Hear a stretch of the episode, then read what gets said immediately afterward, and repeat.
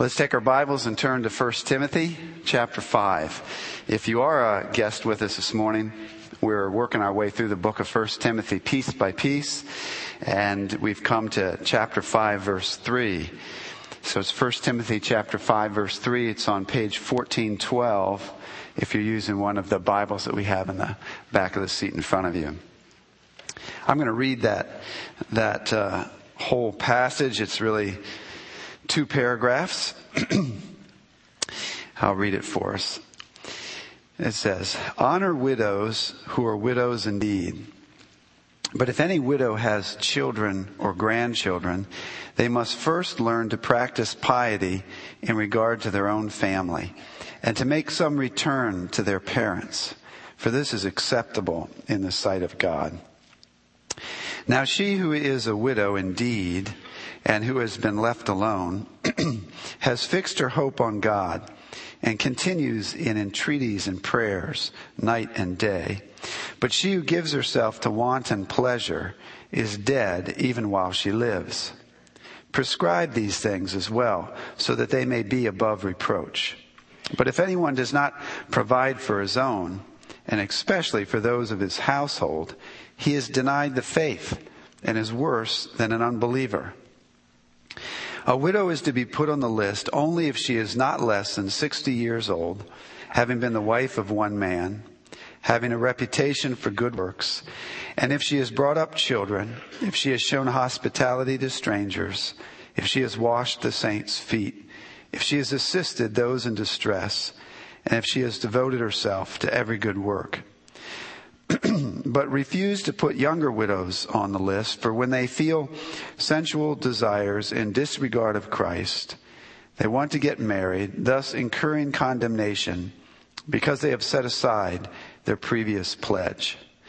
At the same time, they learn, they also learn to be idle as they go around from house to house and not merely idle, but also gossips and busybodies talking about things not proper to mention.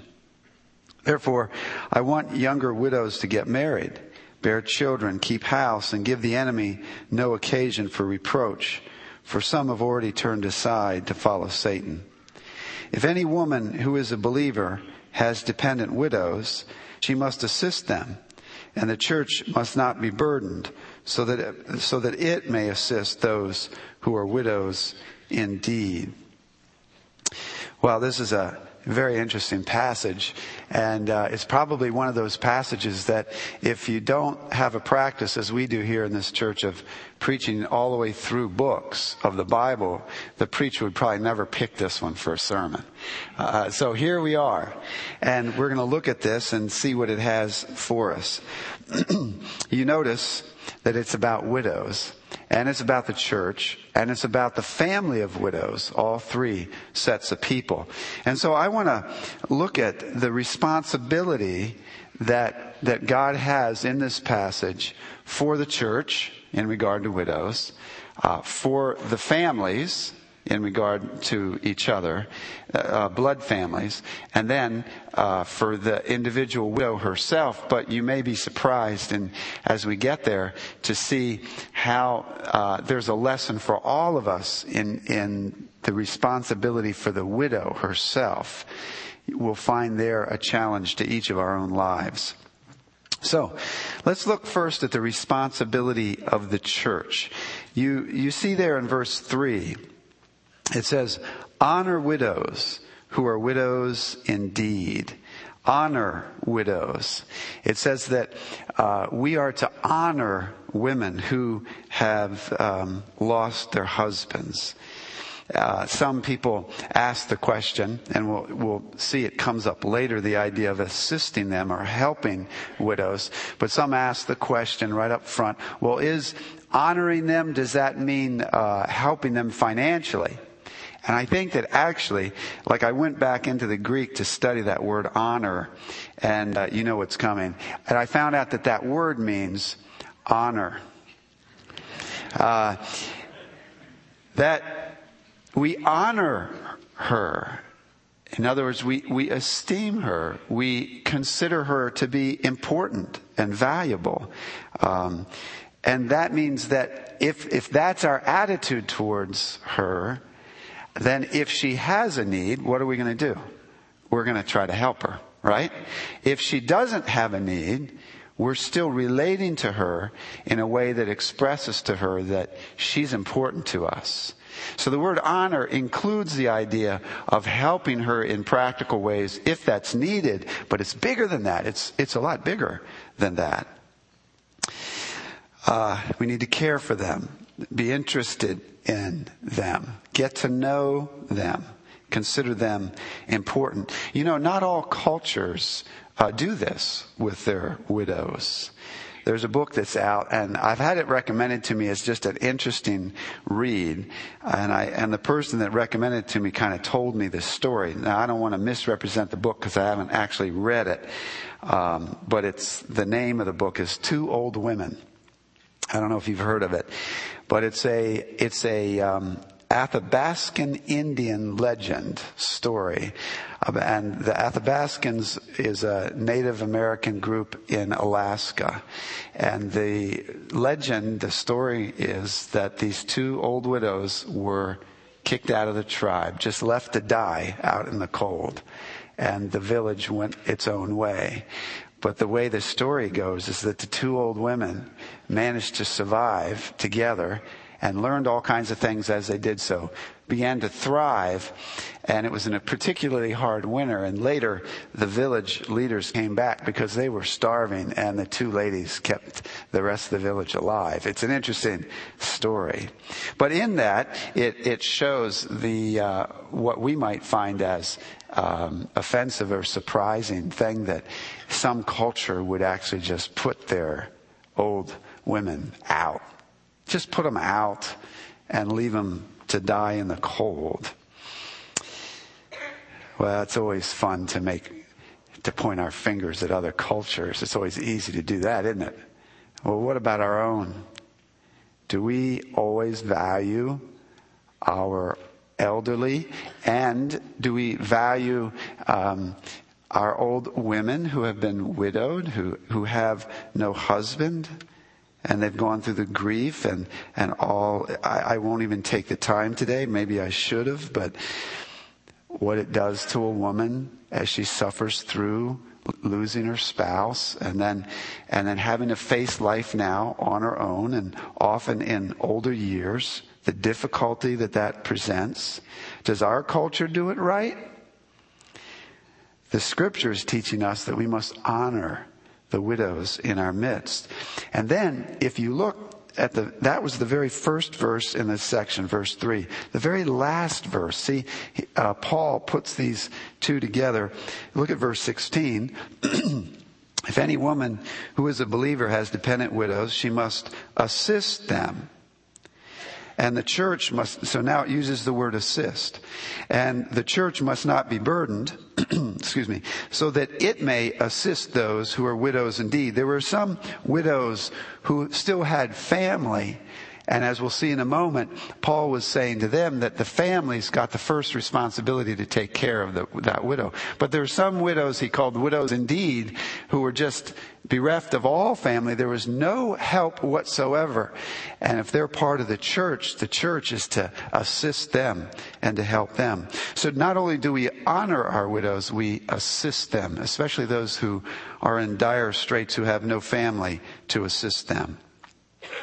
We, uh, it mentions too in here a list, and we actually at this church do have a list of widows, and um, at this moment, to our knowledge, there are no widows who don't have family to help them but we try to keep an eye on them. And there are couples in our church who have a particular burden for widowed women, and they it's a kind of an informal way. It's not highly organized, which is fine, but try to take care and make sure that our widows are um, are okay.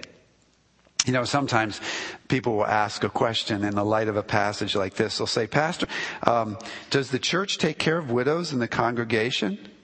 And my question is, well, do you? Who's the church?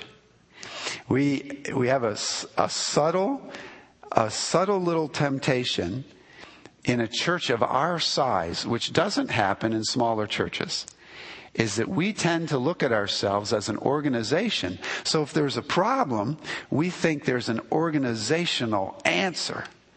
And we forget that, as we said last week, we are a family. Amen? So you don't, you don't always have to wait for an organizational program. If you know a widow, honor her. Amen? Get to know her. Help her. And if there's some big problem that's, wow, bigger than you, then let the leaders of the church know and maybe we can kick in uh, and, and, and act in some kind of organizational way. But we're a family. We're a family. And there are people in our church that look out for widows, but this passage says they, they feel a burden on their heart to do that. But this passage is saying to all of us, are you, are we letting widows go unattended or unappreciated, or do they feel honored by us? Now, you might back up for a moment and ask the question, why is this passage included in 1 Timothy? This is interesting to me because you remember the book of 1 Timothy.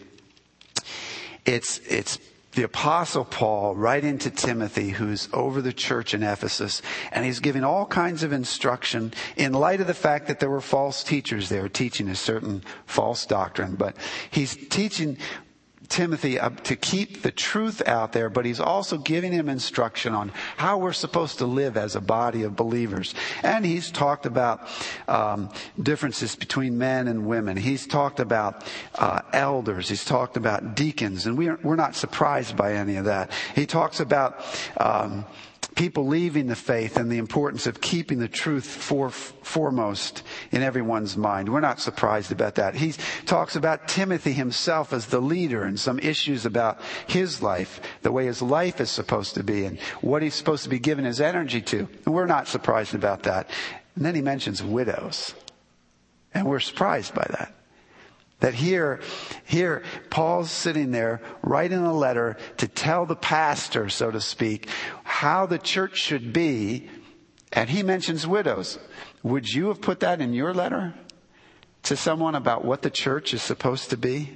He mentions widows. And I think that the reason this is there, or, or one um, revelation to us that comes from this inclusion of widows in this, in this text is that we're seeing God's heart and we're challenged to measure our heart against God's. Are the things that are important to God important to me? In James chapter 1, verse 27, I'm going to read that to you. Uh, some of you know the verse, but I'm going to read it to you. It says, pure and undefiled religion. Hey, I want that, right? We're all Christians here, right? We, we say we're Christians. We want to, we want to have a pure religion. We want to have a pure and an undefiled religion. He says, pure and undefiled religion in the sight of our God and Father is this. Okay, now I'm going to pay attention. He's going to tell me what it is. I bet you he's going to tell me about having my quiet time. Right? Got to have your quiet time every day. I bet you he's going to tell me about making sure I'm in church every day. I bet, you know, I, I have a list in my mind that automatically comes up. This is pure religion. It's this to visit orphans and widows in their distress. How do you like that? And then he goes on, and to keep oneself unstained by the world. We're supposed to somehow live in this sin, sin drenched world without getting stained by it. But the thing then that he talks about, opposite that is to visit orphans and widows in their distress. This is on God's heart. And it goes all the way through the scriptures. In Psalm 68 verse 5, it says, it calls God, it says, a father of the fatherless and a judge for the widows is God in his holy habitation. It's amazing. There's God lifted up, as we've sung this morning, in his holy habitation. And he is the father to the fatherless. He takes care of orphans. He has an eye for the orphan. And he, he judges for the widows. He's on their side. It's like I said, all through the scripture, but I want to read to you a little couple verses from Deuteronomy chapter 10, verse 17 and 18.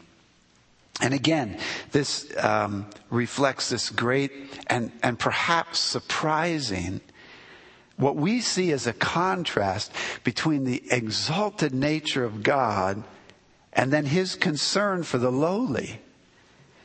Listen to verse 17. For the Lord your God is the God of gods and the Lord of lords, the great, the mighty, and the awesome God who does not show partiality nor take a bribe.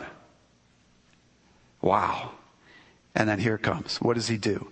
He executes justice for the orphan and the widow. That's the heart of God. And it challenges me to, to think about my own heart. And how do I look at widows? And how do I look at all people who are perhaps low or hurting or in distress? Do I look at them the way God looks at them? And so we're left with a couple questions here. Do we honor the widows in our midst? It's a question we have to ask ourselves as a church, but I want to remind us that each of us, we are the church together. So the question I want to ask is, are you honoring the widows in our midst? Apparently, this is an important question for, for God. This answer is actually important.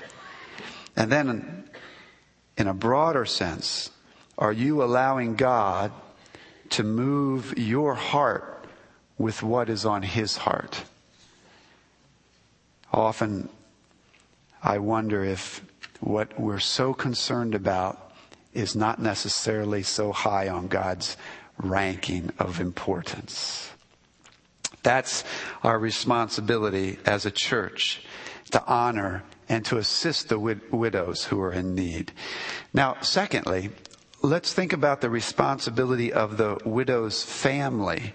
Uh, back in 1 Timothy chapter 5, look at verse 4. it says, But if any widow has children or grandchildren, they, they so their blood, fa- her blood family must first learn to practice piety in regard to their own family and to make some return to their parents, for this is acceptable in the sight of God. And then if you jump down again to verse 16, the beginning of it, after this long discussion, he says, but if any woman who is a believer has dependent widows, in other words, if, if, the, if she has a widow in her family, he says, she must assist them. And the church must not be burdened. So that way the, the church can take care of the widows who have no one. The families within the church have to take care of the widows that are in their families.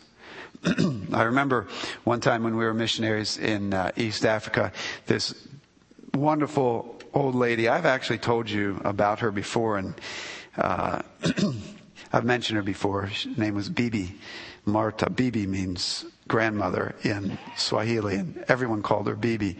She was so old. She she remembered as a girl when the Germans uh, were in charge of Germany, East Africa. Germany, East Africa changed hands at the end of World War One. So she remembered as a little girl holding the hand of a German soldier. So she must, she was really old. And, uh, she came to Christ. Beautiful. One Easter, she came to, to faith in Christ and lived for years more with us. Um, but she was in some ways destitute. She, she, she had nothing. As she's getting older and older, it's harder and harder for her to, to uh, take care of herself, and her family was not taking care of her. So I remember the day when I, I took my Bible, Swahili Bible, and I was I found one of her children. Now her children are like, they're, you know, in their 40s, 50s or whatever. And I, I walked through these dirt trails and through the woods and I found their little mud hut that they were living in and I sat down and I opened, after we talked, I opened the Bible to 1 Timothy chapter 5. And these are not believers. They're not Christians. But you know what? God's truth is true, whether the other person recognizes it or not, or thinks the Bible's true or not. It didn't matter. This was true. And I shared with them the Word of God and said, she's your responsibility. Why aren't you taking care of her? And we will help, but, but she's yours. Shame on you for t- not taking care of your mother. This is true. Amen? And they, they began, they began to change and we praise God for that. You see, look at verse 8. This is amazing. After he talks about this, he says, But if anyone does not provide for his own, and especially for those of his household, he is denied the faith and is worse than an unbeliever.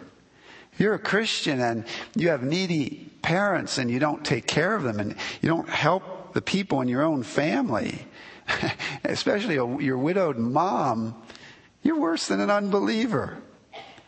Now, how are they worse than the unbeliever? Well, most unbelievers have never heard John 13, 34, where Jesus said, A new commandment I give to you, that you love one another, even as I have loved you, that also, you, you also should love one another.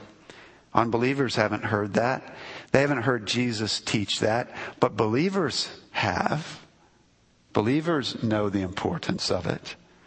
And most unbelievers are strangers to Christ's example of love and the way he loved people and the way on the cross he looked down at John and said, and, and there was Jesus' earthly mother next to him, Mary.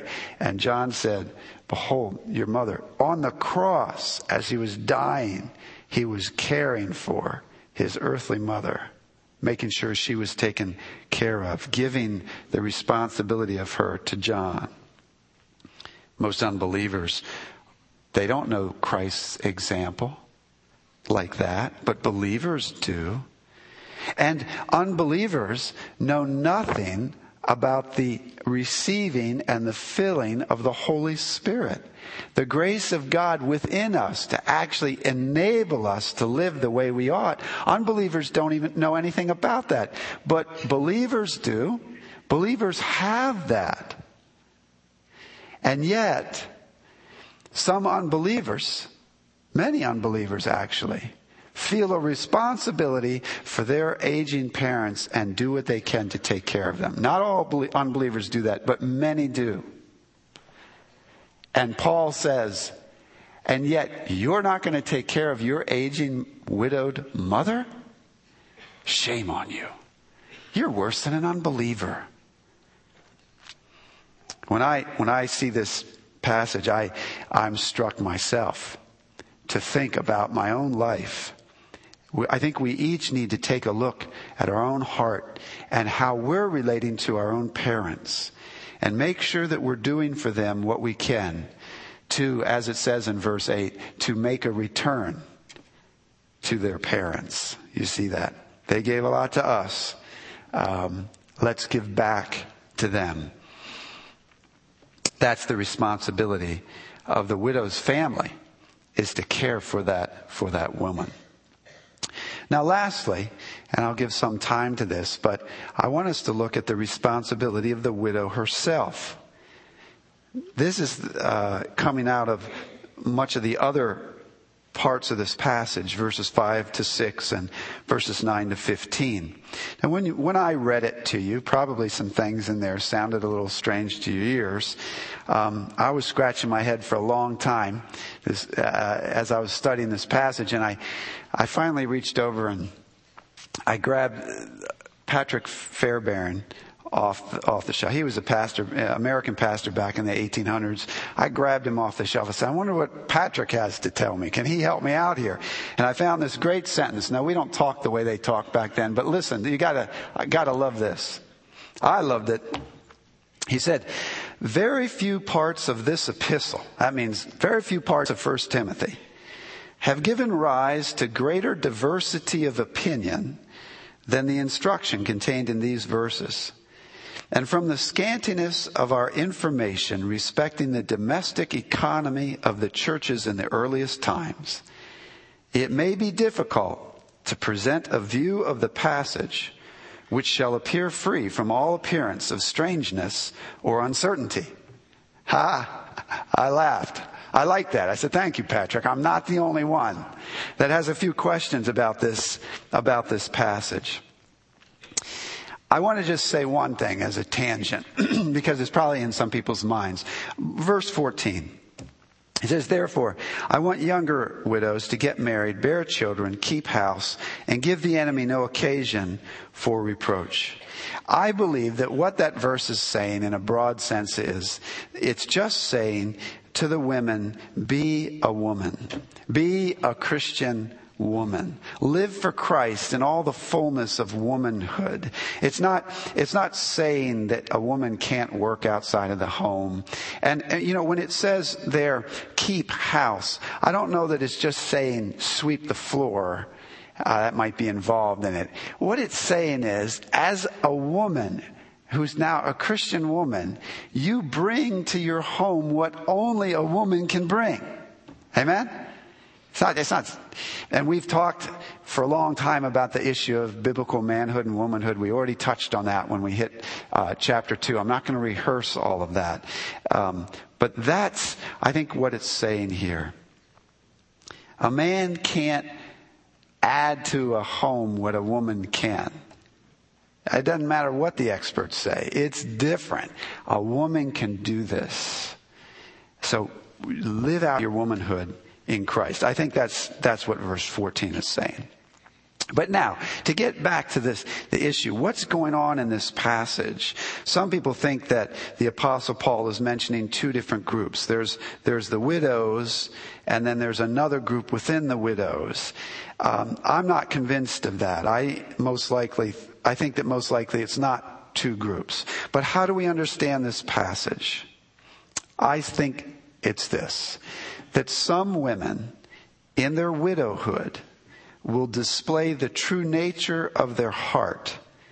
And the true nature of their heart is unbelief. Some women, the, they've been married, they've been a part of the church with their husband. Their husband dies, and that springs the woman into a direction of her life that's contrary to her profession of faith. And she begins to live out that which has always been in her heart, but in her married state kept bottled up. And she's displaying that she's really an unbeliever. Look at verse 5 and 6.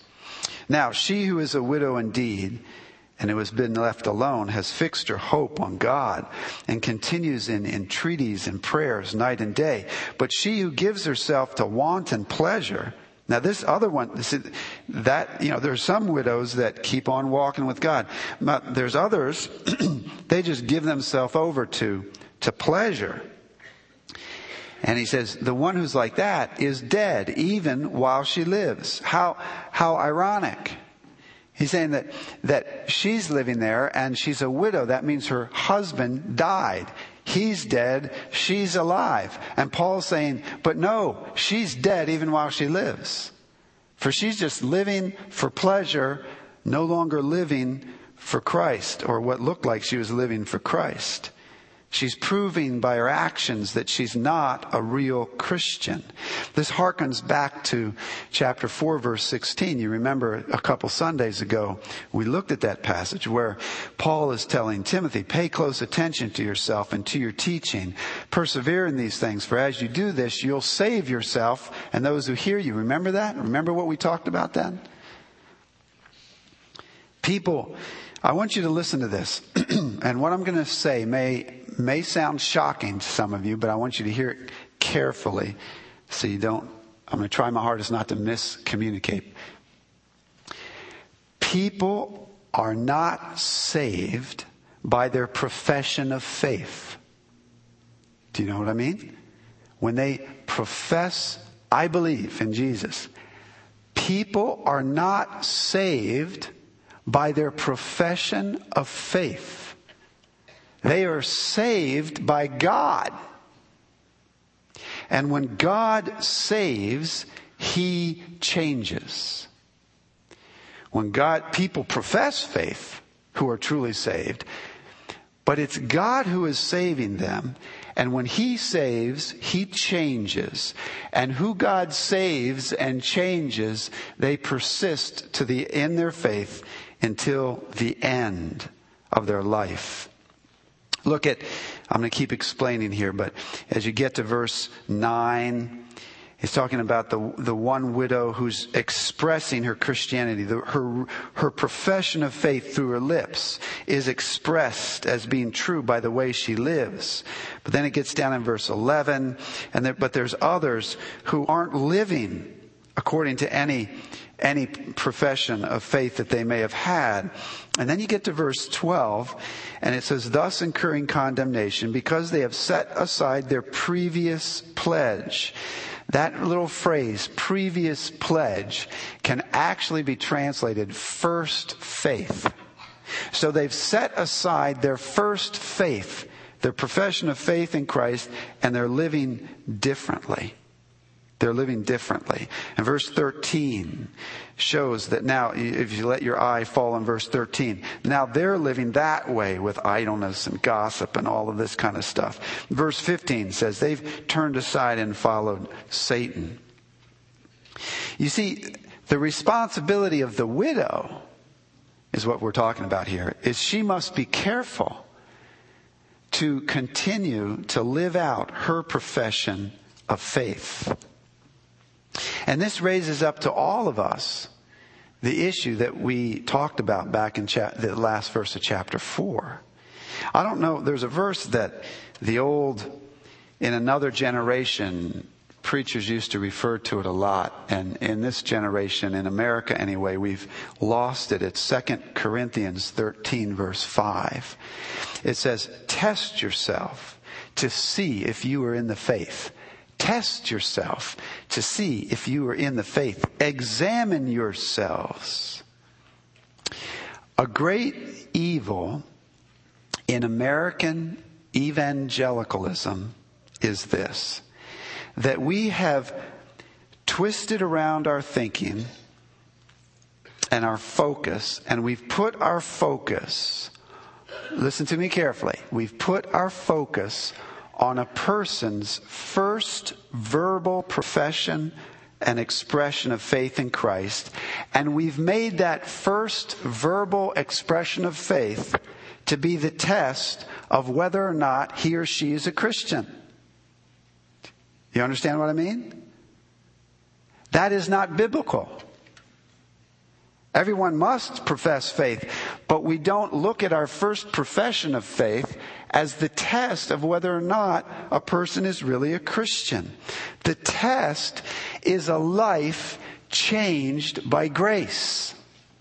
The grace of God has changed the person. That's what says they're really a Christian, not what they say or the first time they said they believed.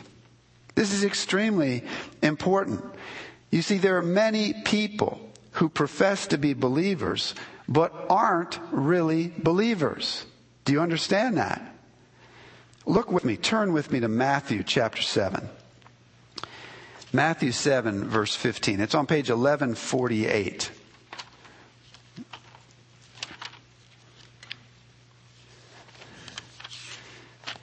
Matthew 7, verse 15. Let me just read this passage to you.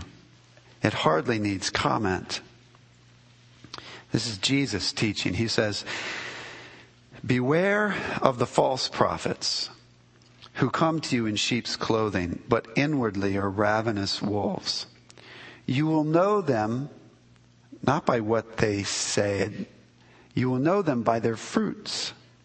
Grapes are not gathered from thorn bushes nor figs from thistles, are they? So every good tree bears good fruit, but the bad tree bears bad fruit. I, th- I, believe that that's what's happening in 1 Timothy 5. He's showing that some of these widows were bad trees and some were good trees. You could tell the difference by their fruit. 17. Again. So every good tree bears good fruit, but the bad tree bears bad fruit. A good tree cannot produce bad fruit, nor can a bad tree produce good fruit. Every tree that does not bear good fruit is cut down and thrown into the fire. So then, you will know them by their fruits.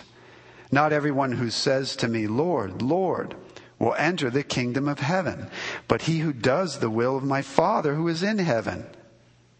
Many will say to me on that day, Lord, Lord, did we not prophesy in your name and in your name cast out demons and in your name perform many miracles? And then I will declare to them, I never knew you. Depart from me, you who practice lawlessness. There are people who, who have professed over here sometime in their past, they've professed that they believe in Jesus, but their lives prove otherwise. That's the teaching of scripture. And so our, our test of whether a person is really a believer can't be what they said someday when they raised their hand in a meeting or said something. It's, it's what's been proven out in their life after that. It's not only Jesus and it's not only the apostle Paul that said this. Listen to a few verses from 1 John. This is the apostle John. I'll just read them to you. Listen how he contrasts what we say and what we do. 1 John 1 6. If we say that we have fellowship with him, with God, and yet walk in darkness, we lie and do not practice the truth. Chapter 2 verse 3 and 4. By this we know that we have come to know him if we keep his commandments. The one who says, I have come to know him and does not keep his commandments is a liar and the truth is not in him. Chapter 4 verse 20. If someone says, I love God and hates his brother, he's a liar. For the one who does not love his brother whom he has seen cannot love God whom he has not seen. Here's, here's the trick. We are to demonstrate change throughout our lives, and that's the evidence that we're actually united with Christ, not just our profession of faith. So this is the problem that happens then. So then, many people make up a list of what we think that change means, how it's going to look. And then we try real hard to make our life match the list. You know what that's called? Legalism. And I don't want anything to do with it. Because that's, that's, that's Satan taking this truth that we're talking about and working it in a different way into our lives. Here is the truth. Your focus and my focus must be on Jesus Christ. Amen? We look at Him, we rehearse in our heads what He did for us on the cross, that there the sinless Son of God took the punishment in my place and wiped out my guilt. And I come and I just trust Him that He and what He did on the cross takes away my guilt. Amen? And I'm right with God. And then my focus remains on Him, that I'm submitted to Him then, and I'm just walking with Him and following Him. And then, in moments of reflection, here and there in your life, some of us are more introspective than others, but every once in a while, we reflect on our life and we say, God has changed my life. Amen? And, and we, and we gain assurance I, I, God has changed my life and I'm, I'm saved. We don't look back and say, I, I said something back in 1973 and so I'm saved. We, we look at Christ. Amen? You saved me, Lord Jesus. That's the focus. But this truth has a sober warning and I want every person in this room to hear the warning. Do you knowingly do what is wrong? What you understand the Bible to teach as being wrong, and you have no intention to change? Are you grieved whenever you fail to obey God? Do you willingly sacrifice your own desires and comforts and priorities in order to help others? In other words, do you truly love others? If you answer these questions no, you very well may not be a Christian. You are not saved. You are going to hell. This is precisely how important this teaching is. And you notice that the questions are not, did you someday in the past say, I believed? That's not the issue. The issue is your life.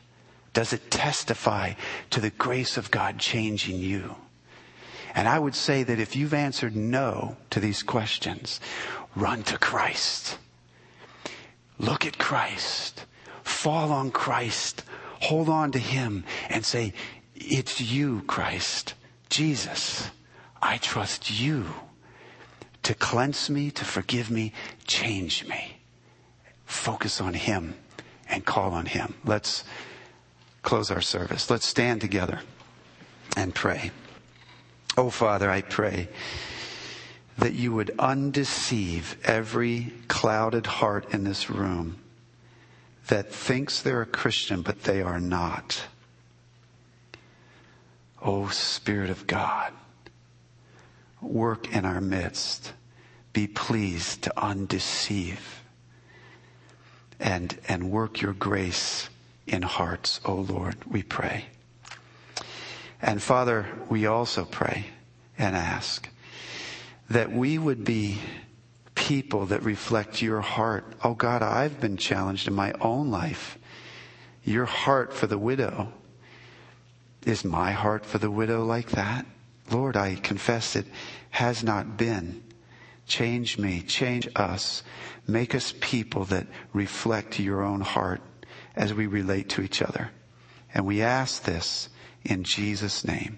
Amen. Amen. Lord bless.